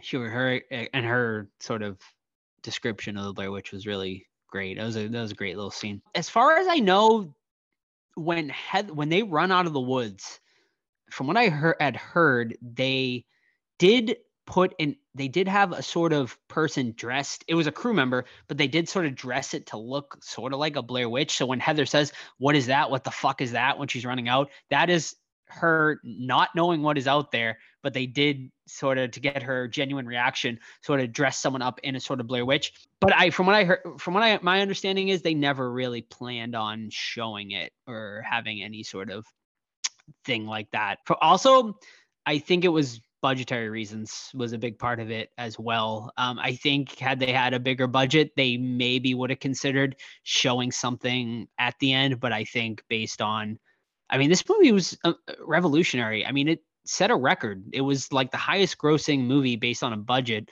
like of all time. I think it did eventually get passed by um paranormal activity but yeah i mean this movie was a game changer it, it really showed that you can just go out with a camera in the woods and turn a you know fifteen thousand dollar or whatever cost budgeted movie into a hundred million dollar you know movie is amazing Yeah, you know, honestly, I know we have it really well or really good, you know, where anyone can make a film now. But it's kind of I miss the old days, man, where it was like to make a film was a little bit more difficult because now like the the market's oversaturated, right? And everything's been done. So I kind of miss that, you know, to be honest. And um, don't know how you guys feel about that, but also a couple follow up questions. Does Heather deserve all the hate she gets, or was she just unfortunately a little naive, like she says? Do you think she's ultimately the reason why they fucking die? great question i think she was definitely not prepared obviously is it the reason they died though no i mean like i said i think the the moment they step into those woods they were doomed. Um so i mean she was wanting to make a film on the blair witch so maybe it's partially her fault obviously. But no i mean i th- i don't put the blame on heather really at all. And you know i think she she she, she wanted eh, this honestly this is another reason why this is such a good found footage movie because there's a reason for them to keeping the cameras rolling you know in a lot of ways whereas a lot of found footage movies these days the a great sin of why the fuck are you still filming? And there's no great reason for it but here it it it, it makes sense you know they're, they're filming a documentary even when they hit shit she wants to keep getting that footage because she thinks they're to get out and uh, it's for light right? Like they need light uh, from those cameras so yeah. I agree. So I know we don't have the question segment, but I do want to ask you guys just this one. What other found footage films do you think people should check out out there that uh, maybe don't get as much love as things like Paranormal Activity and Blair Witch? Cannibal Holocaust. I mean, I know it gets love, but you know, trying to trying to think from the younger generation. To piggyback on your question, Steve, do you think I watched this with my 14 year old and she liked it, but wasn't like blown away by it? Do you think the younger generation is down with this movie or does it not have enough? Because there's really no payout you know what i mean? There's no there's no massive payoff. I mean yeah it's creepy him in the corner but other than that there's nothing really. What do you guys think? Now you Or is it gotta you, you have to really go into this movie as if it's real, you know, with that mindset, which you should for most found footage films, because that's kind of like, you know, is and but that's like really anything. Like if you go to watch a wrestling match and you go in there, oh, it's fake, it's scripted, it's everything. You're not going to enjoy it if you're just going through like who's going to win, right? And you have to found footage kind of the same way. You just have to go in and think to yourself, okay, you know, this is you know real in your head. So because other than that on face value there isn't much you're right there's just it's a lot of bickering and if you don't pay attention the whole end is basically lost to you and yeah it's just one of those films that you have to be in or out as far as other movies joe i know you've seen the most found footage. Yeah, just to kind of throw something into that question. I think you got to immerse yourself in the movie. Like you got to be off your phone. You, you really just gotta eh, Watch like, it in the dark too. Is a Yeah. must. Hundred percent. Watch it in the dark. Make sure you have like good sound too, because like I had to turn my volume up pretty high to hear. Like if you're not picking up those noises in the woods, it's not going to hit you the same way. So I think you really gotta maybe watch with headphones in at some point, like or something. You know, I think that would really immerse you in it. But yeah, I, I think this generation is probably not loving it as much, just because I feel like they're a generation that needs to like see you know like the monster or see something you know? But i could be wrong. I'm sure there's some out there. As far as found great found footage movies as above so below i think is a great one. One that not a lot of people talk about but definitely one that is super good. I'm also a big fan of grave encounters. I've always been uh, I always thought that one was pretty solid. As far as other ones the den. I'm a fan of the den. I know a lot of people aren't but i think that one is like really uh, a fun one and pretty solid That's Hell- pretty brutal too. it is, yeah, it, it Yeah. really is. I think that's available for free on Tubi too. And then you got, you know, your basic ones, obviously like Hell House LLC, always solid. The other one, Houses October Built, pretty good as well. And one that is a bit similar to Blair Witch in some ways is Horror in the High Desert. That one is a little slow, but the last like 15, 20 minutes, really fucking good and unnerving. And then the last one, RIP to the director, Butterfly Kisses Mhm. great great one that i think a lot more people should check out I agree hundred percent on butterf- butterfly kisses. That that was Mm-hmm. gonna be mine. It's it's Yeah. so underrated. No one Mhm. ever talks about it, and it's it's really good. Like they really did a Mhm. good job with it. what about you totter you got any Oh no, I was just thinking. I like Chernobyl Diaries. I don't think you liked it, but I thought it was pretty serviceable, especially the Mhm. ending where she's like thrown in a room. Well, I don't want to ruin it if you decide to check it out. Apollo 18 is kind of goofy, but it's still cool if you like space stuff. But yeah, I think if you, as a younger crowd, also too, it's it, you know it's hard because if you watch movies now, like modern movies, they take a lot of what Blair Witch did. You know, like Blair Mhm. Witch yeah you know, mostly was original. So now if you look back, like, oh, I've seen this before, like, well, you didn't in 1999. You know, what I mean, this is like the Matrix. You didn't see bullet time or or uh, that type of martial arts fighting things like that. So, but yeah, I think you got to go OG and just go Cannibal Holocaust and just fucking go ape shit. But like we've said before, watch out for the real animal cruelty in there. So watch the Mm. animal cruelty cut part because there's a version like that out there. i just i just uh, was looking at some found footage movies we even talk about one of the greatest creep and creep Oof. 2 Where's Creep Three? i don't know yeah I Jeez, don't, it's I been don't like know. seven years, gotta- dude. it has been forever you gotta watch it also cloverfield i saw was on a list and that's That's a good one, great yeah. that's Yeah. an awesome one so some great ones All right. all right final we rating thoughts? this sucker Rate it. I'm a All right. four. I'm a I'm a really strong four. Four out of five. Excellent. I mean, no surprise, I don't think. I it's just I love this movie so much. I give it a 5 out of 5. Um, you know, is it a 5 out of 5? Yes, it is. 100%. I it it, it changed the game. It basically revived the found footage. It, it didn't start the genre obviously because Cannibal Holocaust was really one of the first, but it revived the genre. It did something amazing. It it changed sort of horror history, and yeah, for me, it it deserves a five out of five. Yeah, then we had to see it parodied for the next five years yes. on every fucking Still- TV show ever. Still to this day being parodied. Yeah, oh my god. But that like from 99 to like Ah, 2005, it was Yes. everything. Yeah. uh looks like I'm gonna be the grumpy old man here, along with Todd, because I also give it a four out of five. Uh, I think it's great. I mean, I go back to when I watched it the first time and it still holds up. The only thing is I find the middle kind of a little draining, but outside of that though, love the movie. It's um, super important to horror history and uh, I appreciate this movie just existing and I got to experience that thinking it was real one time. So great. Yeah, which will never happen again, ever. no, Unless, you know, unless they put a snuff film out there. and and, and they try not. they try eh, they try so Mhm. much there was one i watched like last year the year before where i don't remember what the name of it was but it was like a the vatican bandit and all this shit like you know like it's just it's just it doesn't work anymore yeah Vatican Bandit. Yeah. yeah yeah it was like this whole thing where they The filmed it- Outwaters tried to do like a similar marketing. Yeah, thing. Skinamarink and Yeah. it just yeah. It's it's impossible. no. That those those days are gone. Right. Yeah. Well, one last thing. It's a new one's coming.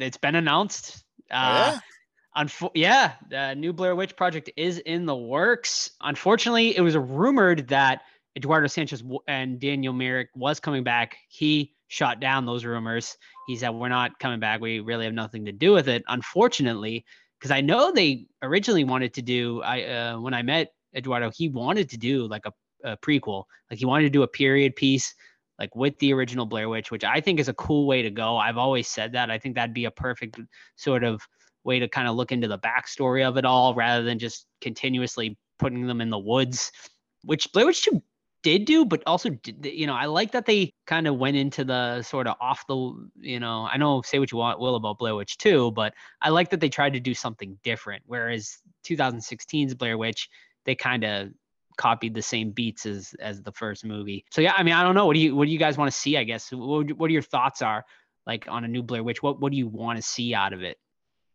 I think I would like to see maybe a relative of Heather, Mike, or Josh, whatever. Like, you know, my Like 2016.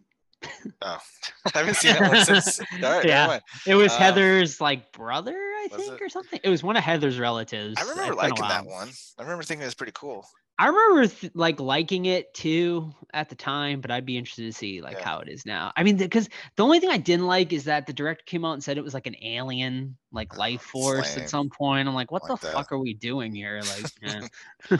I don't know, cause like either you go completely different and you make people mad, or you repeat Yeah. the same fucking formula and you make people mad. So it's like, well, I guess answer this question first. Do you think Blair Witch, the the original, could have benefited from seeing something at the end, like something, like a glimpse, a flash, like Saint Maud happens her on fire for like a microsecond. Do you think something like that would have been good? And then Yeah. to with the sequel do you expand upon that like do you actually show show stuff happening Yeah, I mean, I think what made, I mean, would it have benefited? No, I mean, I think it was perfect the way it is. Had they at the end, you see maybe a, rather than you see Mike, you see maybe like a really quick glimpse of the witch. I think that would have been effective too, and would have been really cool. Was it needed? No, but would it have been cool? Sure. Yeah, that's exactly what I think. I think when Heather gets dropped and the camera's on the ground, just a quick shot of her hovering, because I think they mentioned that that she hovers, she doesn't like walk, hmm uh, and just really like half a second, just she's hovering into frame black. That that's it, you know, just Mhm. uh hammer it like home. s- but- some like I, I think it would be cool like some really dirty taloned feet just floating across the fucking screen yeah, exactly. Yeah. and heather Mhm. screaming or something like hmm but yeah f- what do you guys think for the sequel though like what do you guys want I, I I would like what I just said. I would like to see sort of like a, a prequel period piece. Now, I think as far as a mainstream audience, I don't know if they would like that as much. So I think they'll probably go a similar beat as, you know, the Blair Witch movies we've been getting. But I think as far as interesting, I would love to see a backstory like on the Blair Witch and how she came to be. yeah. The the Blair Witch, but like the witch, you know, like the yeah, the, Sure, that, st- yeah. that style of Mhm. film. So yeah, I I I don't The like going witch- backwards, but I I think that's the best way to go in this particular situation. Because what else can you do in the future? Like like you said, just send them to the woods again and go through the Right. process again. It just doesn't work. Be cool to see Mm. some easter eggs though like them finding stuff from the original movie but Yeah. Mhm. Did they do that in the first one? did they They in the, the, the In 2016. part two. And uh I can't remember. It's man, it's been a while. need to, yeah we need to watch it we need to do some yeah. more watch for that I mean, Blair Witch 2, obviously, they find the tapes. They find like the Mhm. Right. original uh, tapes again. But book of shadows is yeah, that what's called yeah Book of Shadows. Yeah. Mhm. All right, folks, that is going to be it for this week. We hope you enjoyed our review of the Blair Witch Project. Next week, we are going to be reviewing a double feature. We are going to be doing The Ring and Ringu. You can check out The Ring is available in America on Netflix, and Ringu is available over on Shudder. So check that out before next week. Uh, in the meantime, you can follow us on any of our socials Facebook, Twitter, Instagram, the Horror Squad Podcast. Email us anytime, the Horror Squad Podcast at gmail.com. And of course, the absolute best way to keep up with us is our Discord. Just send us a DM via any of our socials, and we will get you that link to join our Discord. Completely free, amazing community over there. Please join us over there. Uh, you can also buy merch if you'd like to support us. teepublic.com backslash the horror squad podcast. And if you haven't already, please leave us a five star review on uh, anywhere you listen to your podcasts. And I think that is it. So we'll see you guys next week for our double feature of The Ring and Ringu. And one last thing stick around for our interview with who is it, Steve? Corissa Grant. All right, there you go. So stick around for our interview right after this. Bye. Bye. Bye. Hello, everyone, and welcome back to the Horror Squad podcast, where tonight we have a very special guest.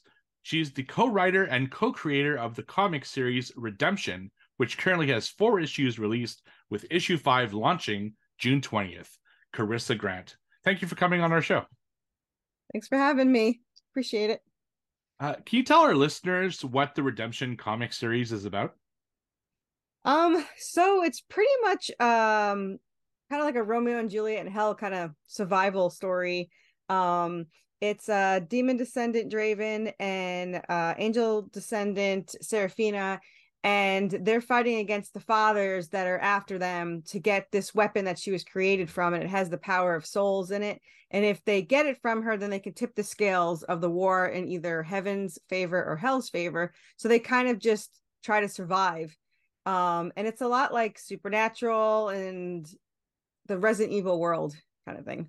Um, so like the first seven issues, which is book one, which we're in the middle of, they start out in kind of a Silent Hill situation where they're trapped in this town that's merging with hell, and they have to fight against ghosts, hellhounds, zombies, demons, Anubis, the god of the underworld, and uh, all this cool stuff. So awesome. So this comic is beautifully done, and you have it available in both black and white and colored versions. Can you tell us how that process was like and what it was like working with Jonas DaCosta? Uh, Jonas DaCosta is awesome. Um, we uh, we we had we but we butted heads a little bit when we first started because he is this is his first paid job, but he definitely knew how to do panels more than I ever dreamed I could know. So we kind of butt heads because he had his vision and I had my vision. I didn't quite understand what he was looking for right away. So it wasn't, you know, my husband's like, you you have to find another artist. Like, no, this is definitely the artist. I just I need to compromise and figure out how to make it work. And to do that, um, originally I had like five to six panels, uh, and I cut it back to three to four. And then it gave him the freedom to turn those into like six to eight because he says these beautiful action sequences that are just amazing. And I would have never even imagined to add them. Um, right. so as soon as I figured that out, it was smooth as could be. And um, he is not only uh, just a paid artist, he is like part of the team. Um, and I got so lucky with him because you cannot buy that kind of loyalty. Like he he went away on vacation for 30 days, and my husband said, Don't bother him, which I was like, fine. so, so I didn't. Uh, and then two weeks in, he wrote me and said, I miss drawing the story so much and I can't wait to get back to it. And I was like, um, I'm glad you miss it as much as we do because we were having withdrawals from lack of pages. It was driving us crazy. Mm. Um, but so he gets into it as much as as much as we do, and and you know he gets really into it when he reads the script. He's like, "What are they going to be okay?" And I was like, "Yeah, they'll be okay." So you know it helps to have someone that loves that story as much as you. And it's a long series. Um, my co-writer, my co-writer and I wrote um five novels just for this series. Mm, wow it's between seven and ten issues per book uh, book one and two are seven and book three we kind of got carried away because it's all zombies so it's 10 issues. Uh, and he's you know he's promised to stand for all of them uh, and if he doesn't we'll just have to like lock him in the basement or something so. Right uh, something i love about the art style and it really shows particularly in the black and white is how gory uh, a lot of these scenes are. There's a lot of action a lot of blood a lot of guts. Uh, is that something that was kind of written in, or is that some stuff that he put in as well?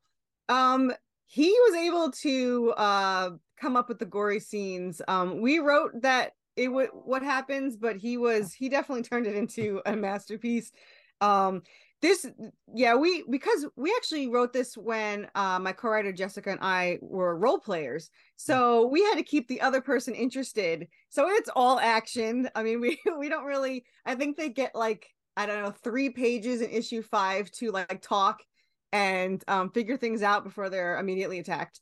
Um so there's a lot of action and fortunately he does action scenes so well you know and he it, he just he does the expressions really well too just when they're just talking and you know and i don't know if a lot of people know this but one of the very unique things about our story is the two characters are written by two completely different people so mm. Serafina was written by me all her actions and thoughts and and and speech and everything is written by me and all of Draven's is written by my co-writer so when you're reading it you actually have these two completely different different personalities and my artist just shows the expression so much better because they're completely different. I mean, Serafina talks nonstop like me, hmm. and Draven like thinks a lot like my co-writer. Like she doesn't really talk that much, and Draven thinks we, you know, so it's it's unique to see that the expressions, and he just does it so perfectly. Like we we tried to find an artist, it took forever, and when we found him, now we refuse to let him go anywhere. Right. what were some of your comic influences when envisioning this series?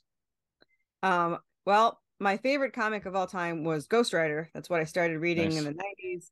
Uh, Danny was my favorite, but I, you know, I, I read Johnny Blaze too. Mm-hmm. Um, but uh, most of it is uh, Resident Evil from reading. I, I played the game Resident Evil 2 and I got obsessed with it. And I role played for Claire for 15 years. Nice. So that is a lot of influence in this story. so yeah. I'm going to ask you on a sidebar here because I'm a big fan of Resident Evil and we do talk about it from time to time on our podcast. Uh, how do you feel about the recent uh, TV series, movie, all that stuff uh, that's come out from the Resident Evil series? Um, I did not watch the Netflix show. Mm-hmm. Uh, I was told it would disappoint me. I don't know if it really yes. did. I just told it would. I'm very, very particular about the characters, mm-hmm. you know, because when the first movie came out, I was so disappointed. I waited what six years to see a movie from my right. favorite game, and it had none of my characters in it. Uh, and then when they finally had my favorite characters in it, they made Leon like a douchebag who was like a puppy love over Ada. I'm mm-hmm. like, no. Um, but uh, I don't know if you've seen the CGI ones. Yep. Um, oh, yeah. Death Island, Death Island's coming out in July, and I am like dying to see that because they're all together. Um, and and my favorite, of course, is Claire and Leon. Hmm. So uh, they'll never get together. It pisses me off. Like they did it. Like like I feel like they do it on purpose. Right. Like they were in the CGI movie. They were separated, and then they they almost went on a date in the last CGI one, and then I think it was Leon screwed it up or she screwed up, whatever. Um. So yeah, I was very disappointed. But the the movie.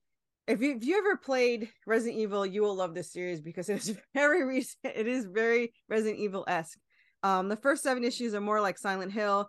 Um, book two is more like Resident Evil One. They're trapped in a haunted asylum and they have ghosts. And mm-hmm. our version of Lickers, we have these giant salamanders that go on the ceiling and and there's zombies in there. And then when they get out of that in book three, then you have Resident Evil Two where they're trapped in this um uh in zombie infested city with lab animals going all over the place. And so yeah, it's very, very, very right. Uh, like you talked about, there are a lot of creatures ranging from the zombies, the ghosts, a gargoyle, Anubis, there's Egyptian gods. Uh, are there other horror influences or perhaps things in history that uh, help you write the story? So all of our demons, angels, and everything are their jobs are accurate to the scriptures. We did a lot of research on it. Okay. Um, so yeah, there's a lot in there, and you get more through it you know in different um aspects of it like later on there's like uh celtic gods and and um celtic monsters. and in book four they go to an island which is filled with every month think of. So it's got the, the regular werewolves and the more hellhounds and giant birds and skeleton birds. And we have the zombie mermans from uh issue two or three come back. Um and so yeah we have a lot of of creatures. We have for issue four five and six we have our version of vampires. Um and i did a lot of research on that. So ours is a little different they're called clotters we call them subspecies of vampires so no one can yell at us right um but but um they have a heartbeat that is every six hours, which is enough to strive off uh, rigor mortis. Because it always bothered me that vampires would bleed in movies and they have no heartbeat. Um, but the thing about ours is if they bite you and taste your blood, they can track you anywhere like a homing beacon. Um, Mm. and if you kill one of the ones in the family, the entire family will track you down until they kill you. Hmm. So um in this these three issues that happens and then they have to go track down every vampire there is and and uh get them before they can get to them. So we do have a lot of and there's also um in every book there's an Easter egg. So they're from a horror game, a horror movie, uh, a horror show, anything like that. Like we have something from Nightmare Before Christmas and the and Mm. Saw series and um of course there's Resident Evil in there. Right. Um, the very first issue has Resident Evils, and the issue two has Resident Evil two. you have the typewriter from Resident Evil that you save on in one of the offices. right. So yeah, we have a lot of influence in in there, That's, definitely. that's awesome. Um, one thing I've noticed going to conventions is there's more diversity in indie comics and the horror scene. Are there other female creators that inspired you uh, to start writing comics? Um, so none inspired me to write comics because I didn't know any. Okay. um, I just kind of jumped into this after role playing for uh with my co-writer for two years and we came out with 11 novels we're like this is kind of too good of a series to waste we should really do something i was like let's make a comic Right. um without even thinking that it's a little harder than just printing it out and, and selling it um but after i got into the indie scene um uh lori from path of the pale writer uh, I don't know if you know her. Um, she's like my mentor because I didn't think I had I I was told that females weren't looked favorably in the horror industry. Um, so I wasn't sure how it would go. So when I was on Twitter as Worthy Chaos, I hadn't done any videos. Um, and I hadn't done uh, I haven't told anyone that I was a female yet in the very beginning. I've been doing this about six months, so about six months ago. Um, so I I got called brother, son, dude, which is fine. Um, does none of that bother me, though sun was a little weird. right. Yeah. um, and then she comes along like it's nothing, and I was like, well, hell, if you could be a awesome female horror writer, she has zombies and uh cowboys. I mean, you can't beat that. Um, so yeah, we became fast friends after that, and she's the one that convinced me, which is ironic because I think you said this is audio only, but she convinced me to do videos. Hmm. Um, and I was terrified when I first started doing it. Now I've done like 68 of them. so I'm getting better at them. That's yeah. amazing. Yeah. Uh, uh, what advice would you give our listeners who would like to pursue passions like writing a comic, writing a novel, maybe making a horror movie? Um, I would say um, don't go in it for the money. Hmm. um, you can probably make money if you're good at it. Um, but it definitely takes time. You have to have an extreme passion for it. Um, if you have that passion, then it's definitely something to go into because this is like the greatest thing I've ever done. Like I love it. Like it's it's five times harder than running my own business. So it's a lot of work, but um it doesn't feel like work all the time. Um the other thing I'm going to say is number 1 get in with other indie people because they are super supportive. You know, I, I was left alone in my little Twitter world and then, you know, indie people started coming out and uh once I started talking to them, it's like they're so super supportive. Like they help you with your Kickstarter, they help you succeed. And I think I mean my last campaign funded in six hours, and it's because of all the indie people that showed up for, you know, my my launch party, and it was just an awesome experience to have all these people. Uh, and I've become like an unofficial PR person for uh, the new indie people. So when new people come in, I immediately their Kickstarters. I try to get them on shows and and all that stuff. So I I absolutely love the community. Um, I just did a show this past weekend and talked to like four different people that are wanting to get into it, and I was like, oh, you gotta message me. I can get you on shows and I can do all that stuff. So I absolutely love doing it, but um, you just got to have that passion and that drive, and you know, get get out there and do it. Just Right. jump into it like me, like an idiot. Just jump right in. right.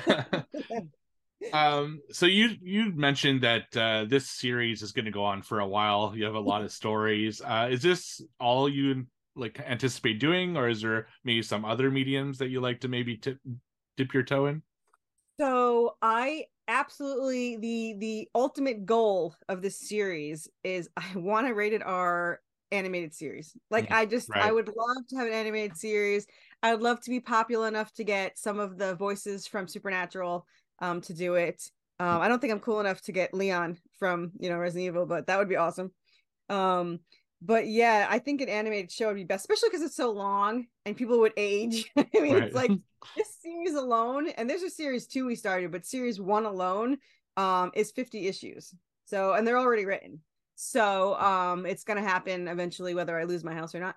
Um, but uh yeah, it's the animated series would be like my dream come true kind of thing. Yeah. Yeah, that for sure. Uh, so, where can people follow you online to know about your career, your projects like the Redemption series, and where can people support this project? So um I have two I'm on both Facebook and Twitter the most. So on Twitter I'm at worthy underscore chaos. Uh and I have about 5200 followers. Um so I, I I tweet a lot on there. I have a Facebook group and a Facebook page, but if you go to Worthy Chaos Facebook uh group, then I show rewards ahead of time. I show covers, uh pages that come out ahead of time. They get to see everything that comes out. Uh, and I just started that about, I think, two weeks ago or something like that. And so we only have about 450 members, but it's it's a you know a close um, group. And new indies can also put their kickstarters in there when they start. Artists can show off their stuff, so it's very friendly to you know to support each other. Um, and you can also look me up on Corissa Grant um, on Facebook. I talk to almost anyone. I'm the person that you know would get kidnapped all the time. Right. it's like the thing. I just talk to any stranger. Um, but yeah, and for Kickstarter, all you have to do is search Worthy Chaos. We're the only one that pops up. Um, and like you said, uh, June 20th through um, July 17th, I believe, is this Kickstarter for uh, issue five. We have a lot of a lot of cool add-ons and rewards. I am merch crazy, so there's tons of merch. We have a really really cool add-on and a reward tier that you could be drawn in as a zombie in issue eight and you Nice. could pick you could pick your death um which at the con people were thrilled about and came up with way more unique things than me um so and we just did that for vampires for issue six and it was it my artist just sent me the photo and it looks so cool to see they all got their heads chopped up so sorry um but yeah so worthy chaos we pretty much will show up on any platform so That's, that's awesome. All right. So you can purchase the first four issues today, with issue five coming June 20th and issue six on August 8th. You can also pick up the paperback graphic novel on October 3rd. Thank you very much for coming on the show. We really appreciate it. thank you this is a lot of fun i appreciate it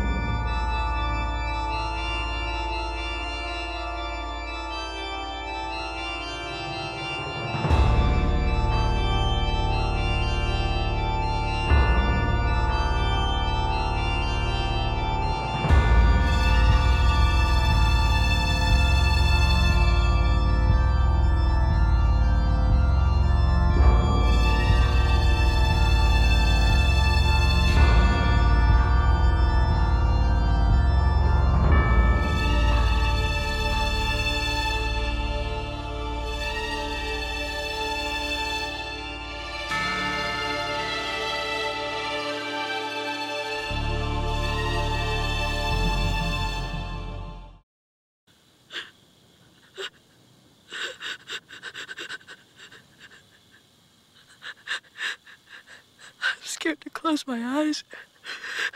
I'm scared to open them.